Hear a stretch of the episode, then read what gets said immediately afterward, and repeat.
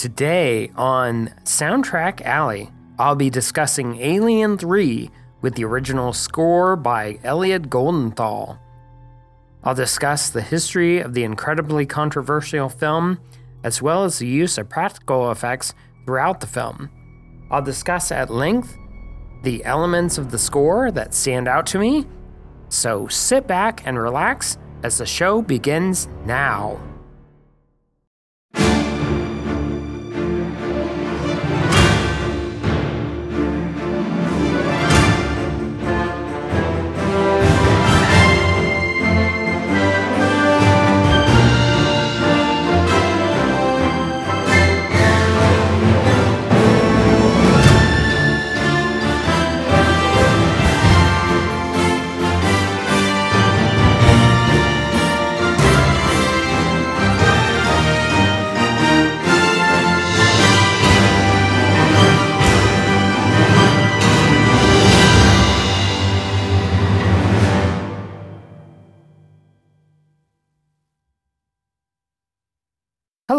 I am your host, Randy Andrews. Welcome to Soundtrack Alley.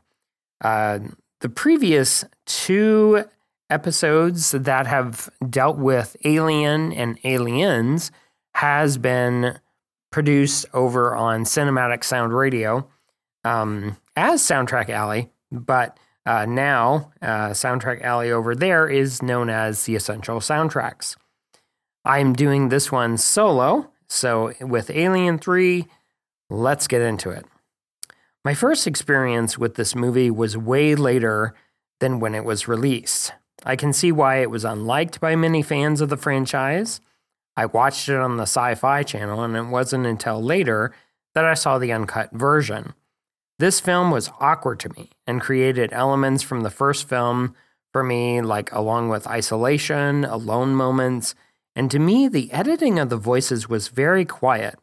You have to raise the volume of the film just to hear people talk. Anyway, let's get into discussing more of the film at length.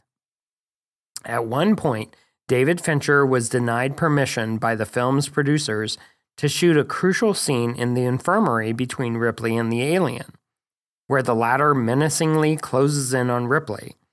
Against orders, Fincher grabbed Sigourney Weaver, a camera, and shot the scene anyway. This scene not only appears in the final cut, but also featured prominently in trailers, and to many is regarded as the most iconic shot.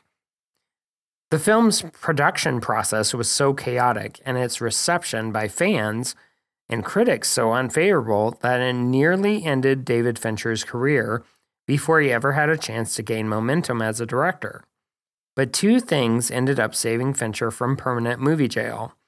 The first was that Sigourney Weaver publicly and often angrily sided with Fincher against 20th Century Fox, telling journalists that the studio had made decisions that resulted in an impossible situation for the young director, and that he would have had an excellent career if given further chances. The other thing was that producer Arnold Kopelson knew and didn't respect the mag- management at Fox. And that was part of the process where he ultimately offered Fincher a new project a few years later. That project was Seven, and its massive success reignited Fincher's career, making him the one of the most respectful directors of his time.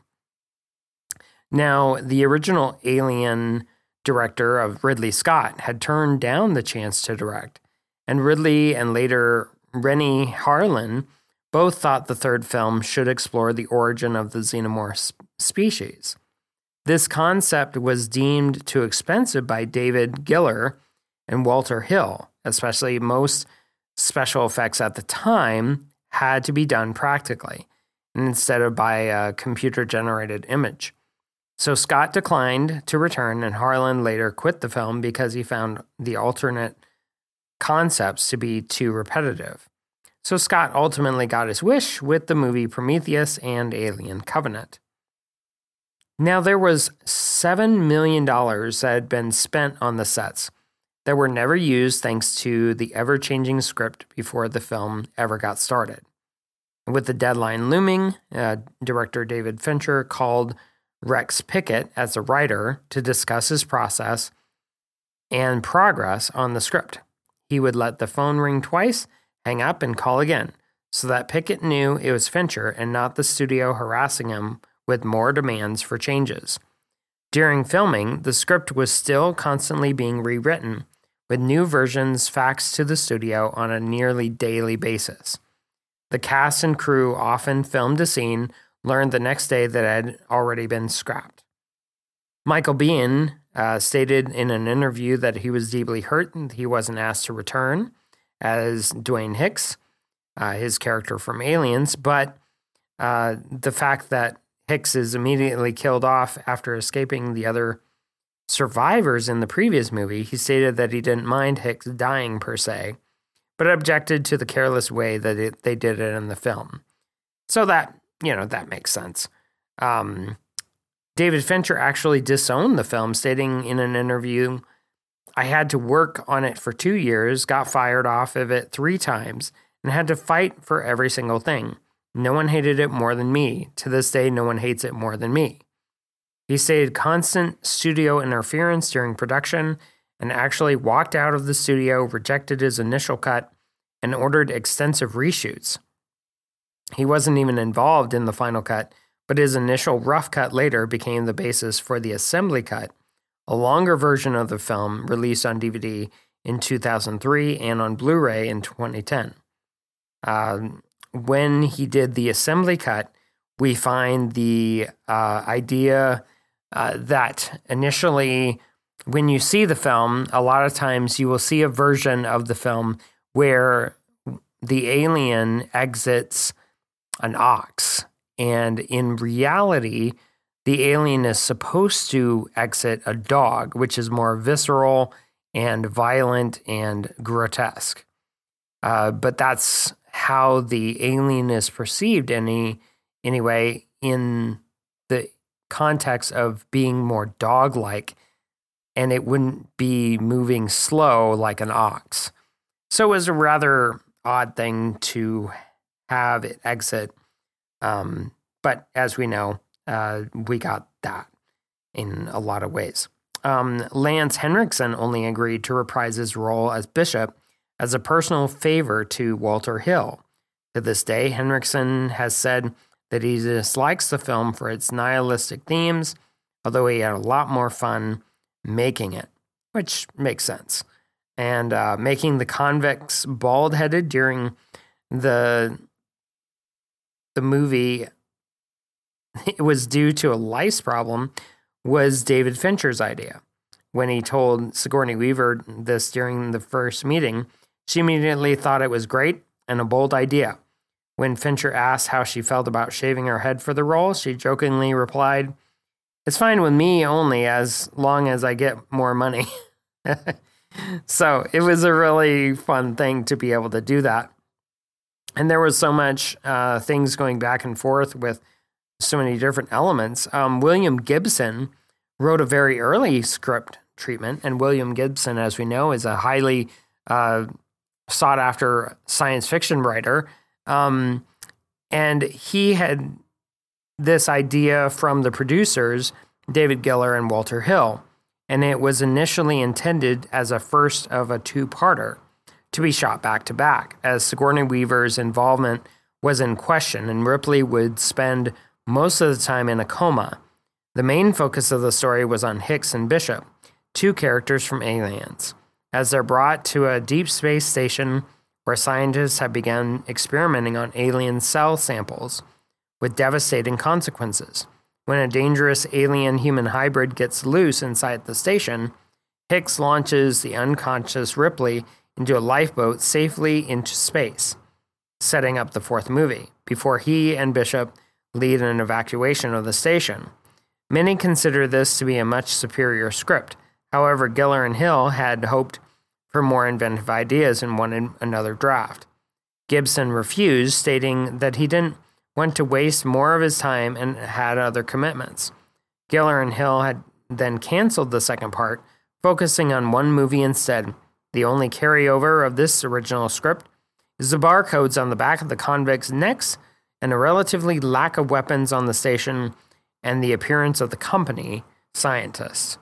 So, personally, I like William Gibson's idea. Um, his script seemed to have some really awesome action uh, to the the whole story. Now, for the creation of the Alien quadrilogy, um, there was special editions of the movie, and David Fincher um, had the olive branch, giving him free reign to assemble and comment on his own director's cut of Alien 3. So Fincher declined that offer, being the only one of the four Alien directors to refuse to have anything to do with the project, stating that all the creative differences and studio interference he had to endure during production made the project stray too far from his preferred version. So, as such, even with additional material, there could never be a version he could call a director's cut. Due to this, the extended version of Alien 3 was made without his involvement, but since it was based on an earlier work print which he himself had helped assemble, it was dubbed the assembly cut. And so, you know, there were so many cuts and recuts uh, for the film and one thing I found really cool for some of the practical effects was the crane that lifts the crashed EEV out of the water to dry land is a miniature built using the cannibalized parts from a Star Wars X Wing fighter model kit. The horizontal part of the crane actually consists of the fuselage of an X Wing. The two people standing on top of the miniature EEV are simply static cardboard cutouts dressed with pieces of cloth that were made to move in the wind to simulate silhouettes of real people wearing thick coats.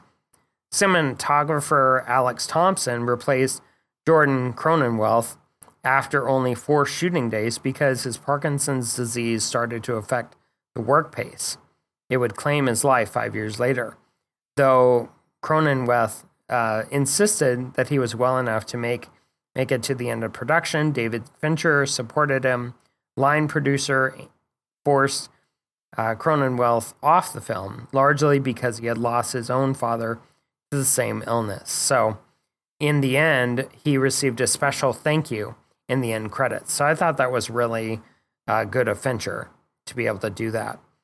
Um, even the damages that were inflicted on Bishop were too severe to have Lance Henriksen work a prosthetic head while hiding under a table. So the filmmakers ended up having an android played by, well, an android. A mechanical copy of Henriksen's likeness was used in this movie for the portrayal of the Sulaco bishop. At the time it was the it was one of the most sophisticated and state-of-the-art motion controlled puppets ever used in a movie. I think that's phenomenal. It's just so cool. And once again, here's something that makes it very interesting. The creature that the alien impregnates was originally an ox, but this was eventually changed to a Rottweiler dog uh, during a studio mandated reshoot because ox was cumbersome and was seen as somewhat incongruous with place on the film environment. This sequence was later restored for the extended assembly cut, where all the scenes featuring the dog were removed. However, in the Blu ray edition of this version, prisoner Murphy can still be heard calling for the dog in one scene.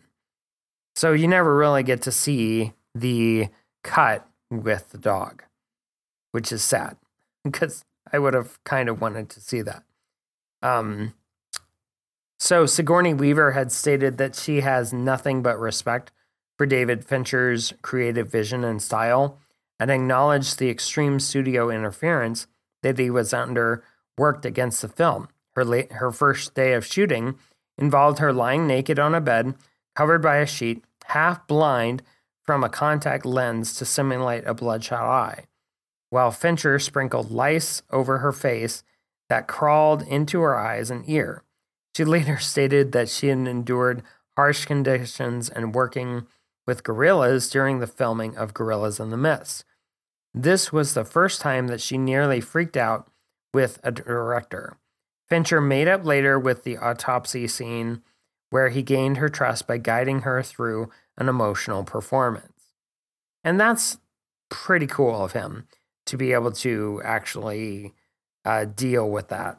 And some of the things that uh, were unique is that David Fincher wanted the alien to be more like a beast um, rather than have a humanoid posture, uh, like what H.R. Giger had um, illustrated. His revisions included longer legs and thinner legs, um, fuller lips, and the removal of pipes around the spine. And and so like there was a, a sharp alien tongue in place of the secondary jaws. They still kept most of the design from Giger, uh, but it was more of a animalistic uh, alien. Uh, the novelist Alan Dean Foster, who wrote the novelization of the film, objected to the storyline, most specifically to the demise of Newt and Hicks. He found Newt's death to be so tasteless and pointless that his initial draft of the novel had Newt's pod malfunction, so that she survived but had to remain in cryosleep until the pod could be repaired. However, the studio rejected this, forcing Foster to keep his adaptation consistent to the film. For this reason, the author declined to write any other adaptation of the franchise, which makes total sense. Now, here's something that takes note in regard to the Dark Horse comics. The series of Alien comics published were set after the events of Aliens, and it featured an adult Newt returning to space with a shell shocked Hicks to stop the retrieval of an alien specimen by the Weyland Yutani Corporation. The books were republished to accommodate the film, uh, with Newt renamed Billy, and the production effectively shut down for three months while the script was undergoing rewrites, which I found to be very, very interesting. And the film, of course, it takes place in 2179, so it's definitely a futuristic film. Paul McGann uh, went on to play a role as Doctor Who in the movie in 1996. And he returned in the role years later to be regenerated into the War Doctor, played by John Hurt. Hurt was given birth to, to the first alien creature in 1979. Six ways to Kevin Bacon, I tell ya. So, next, let's get into some of the soundtrack talk. For me, uh, the soundtrack is really a quiet, moody, haunting score that not only rather expertly captured the tone and the ideation that stems from the alien as a concept, but one that also more than met the high bar set by the iconic prior compositions for the franchise, and also went on to be one of Goldsmith's best scores all around or Goldenthal, not Goldsmith. We're talking Goldenthal here. So, with all of that, of the above in mind. Now, on Alien Day, which is 2604 in 2018, La La Land Records debuted the exquisitely expanded and remastered two CD set for Alien 3, one that features the score in its entirety as heard in the film. Given that it is essentially down now the definitive method of listening to Goldenthal's brilliant works for the film. It is that which we'll be listening to in our soundtrack analysis today. Now, the 20th Century Fox trademark main title opens the album, and already we're off to a great start. We get the 20th Century Fox logo music start to play but then Goldenthal then intriguingly leaves a note off its end, closing the logo music on a dramatically unfinished, haunting, unnerving note that pretty much instantly sets the unsettling tone to start off the score. Now, there are ominous strings uh, that open the main title section, with the instrumentation harkening all the way back to the nerve wracking few seconds of Jerry Goldsmith's main title piece for the first Alien film, before brass then breaks through the tension, following swiftly by high pitched, eerie vocals and tense strings. This chilling atmosphere continues for a few further ominous minutes with percussion occasionally rumbling through the background until the brass starts to pick up the pace and the drums enter action territory for a minute of anxious ferocity until the cue that ends on the same quiet, worried vocals it started with. So overall, it's just under five minutes, and Goldenthal pretty much completely wins me over here as a composer for the third Alien film. This main title just might be the eeriest of the three so far, not to mention how brilliantly it captures the quietly haunting atmosphere of the Alien franchise. It's a score that assaults your senses, batters your intellect, and offers a relentless cacophony of sound that textures that range from the operatically beautiful to almost unbearingly bleak. This is a score that virtually has no warmth and virtually no hope. It dwells in the darkest corners of the orchestra, growling and snarling, only to raise its voice when it wants to chase you and rip your head off.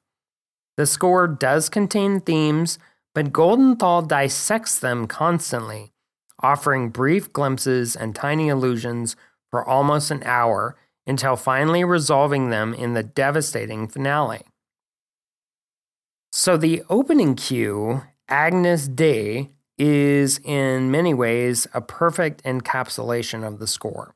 It combines the tones of the bone chillingly cold orchestra and a desolate and electronics with the sound of the solo choir boy. Nick Nackedley singing in Latin echoing through the darkness. The score's main theme is introduced here halfway through the cue, carried mostly by strings, but almost unrecognizable before it's swallowed up by the first appearance of the skittering, clattering percussion ideas that come to represent the alien itself. I truly believe that this is really a haunting score.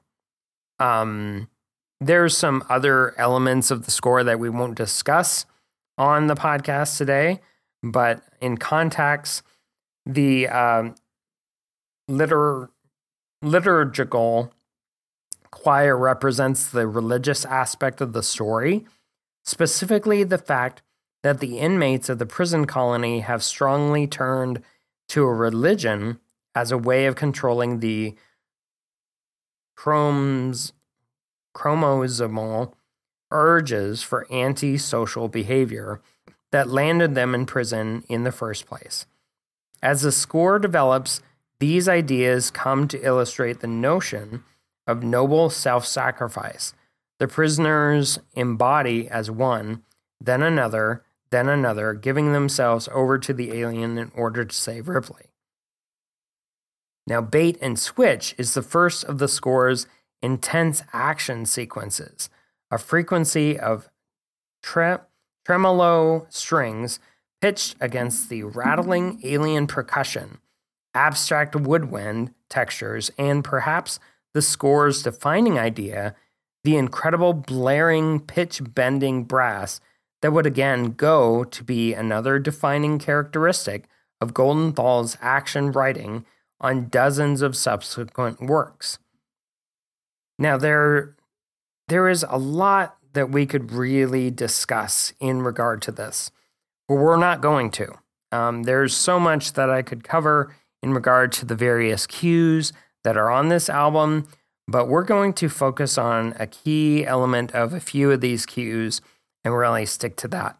We've already discussed the alien version of the main title sequences. When listening to the opening cue again, it begins traditionally, then turns dark and brooding. But with the organic sounds of the bells and then the haunting chorus that opens up the danger of what is happening through the ship, and then the utter isolation of where the transport is, and how it begins a road of hellish nightmare for those inhabiting the prison. I found the electronics to really open up the visceral nature of the alien world, but also the utter violence that will ensue through the film. Goldenthal really gives us some evidence of foreshadowing of what is to come next. Let's go ahead and play that cue.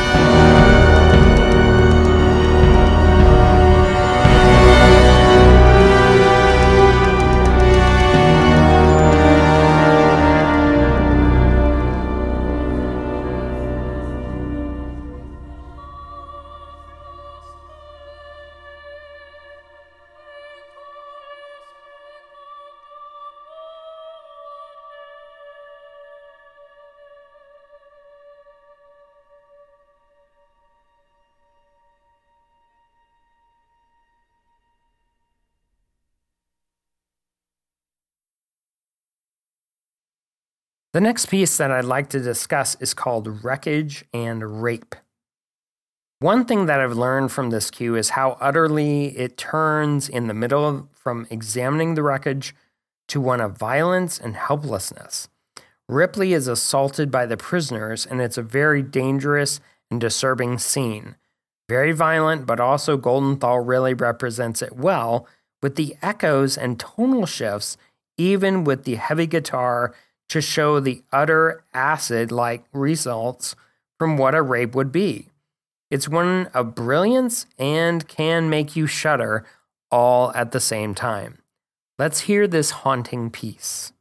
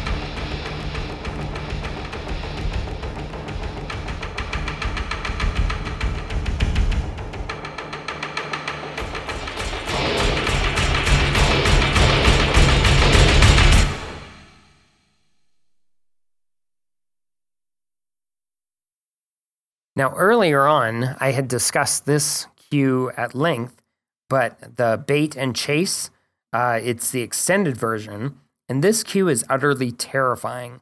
The use of percussion and violin show the animal nature of the alien. You can hear the little skitters of the alien or what it would sound like, and the chaos booming through the horns and how chaotic it is. It reminds me of the chaotic nature of the phantoms from spirits within. This cue has some intense echo, but also some underlying elements of repeating pattern that increases the need for resolution. That is the whole purpose of the cue, though to trap the alien, to destroy it, and to be safe once again. So, really, it's an amazing piece of music. Let's go ahead and play it.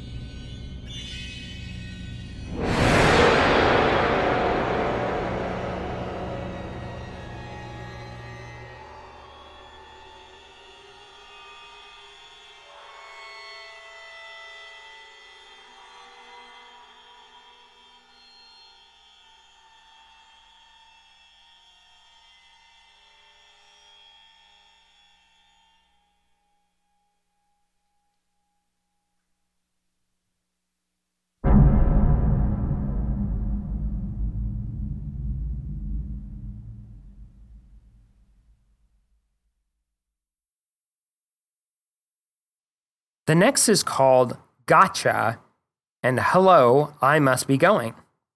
This cue really gave me goosebumps. Not in a good way, it was terrifying, and the horns and percussion worked alongside each other to create sort of a conversation between that of the alien and what was going on around him. We could hear the voice, the animal sound to the alien. Very disturbing, but also really well executed for the cue that it is. Listen carefully.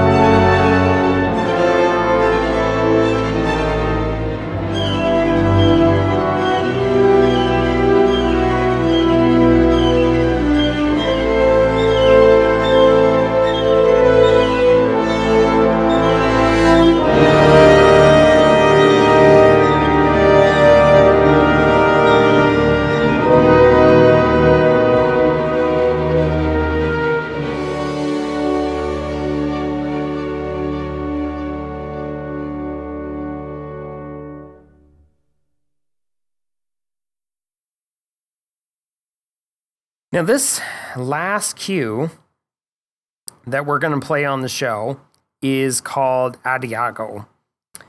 Uh, Adago. That's what it is. It's Adago. Um, this cue really closes up everything. It's sad, somber, alone. The horns really play on the emotion of the characters involved, especially Ripley, who has an alien queen that comes out in the end just to be incinerated. It's a fitting end to Ripley. She has had enough with the alien, with the company, her hand dealt very wrong, and being manipulated. She's ready for it to be over. This gives us that resolution, that closure that we've been searching for. It's wonderful how simplistic the cue is and how isolating and also how calming the resolution to the cue really hits us. So, in all reality, I really want to thank you for listening to Soundtrack Alley today. Next time, when this podcast airs over on Cinematic Sound Radio, I'm hoping that we'll be able to discuss the film Final Fantasy The Spirits Within. It's another masterpiece by Elliot Goldenthal. And this will be our first for animation over on there. I think it'll be a good addition to the podcast, and um, we can really appreciate that. Now, Eric would love for me to gush about the Patreon over on Cinematic Sound. If you haven't been a Patreon of Cinematic Sound Radio, I urge you to go over there, check it out, to really join and be a part of that community. There's so much that you can contribute to the uh, annual Christmas show, the uh, Patreon request shows.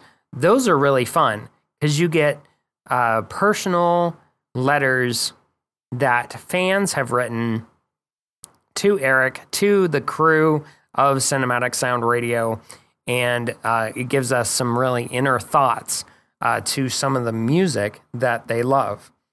So I urge you to be able to do that. I'd also like to thank Alexander Shebel for composing the Soundtrack Alley theme music. You can find his work through xanderscores.com. You can also find the podcast as the essential soundtracks over on cinematicsound.net and also find my other podcast called Anime Spectacular with some new material truly coming soon. It's been a rough year for me, but I've got some things in the works that I'm hoping to have a better schedule to be more consistent. So let's go ahead and listen to Ad- Adagio and until next time, enjoy listening to any film music you can and happy listening.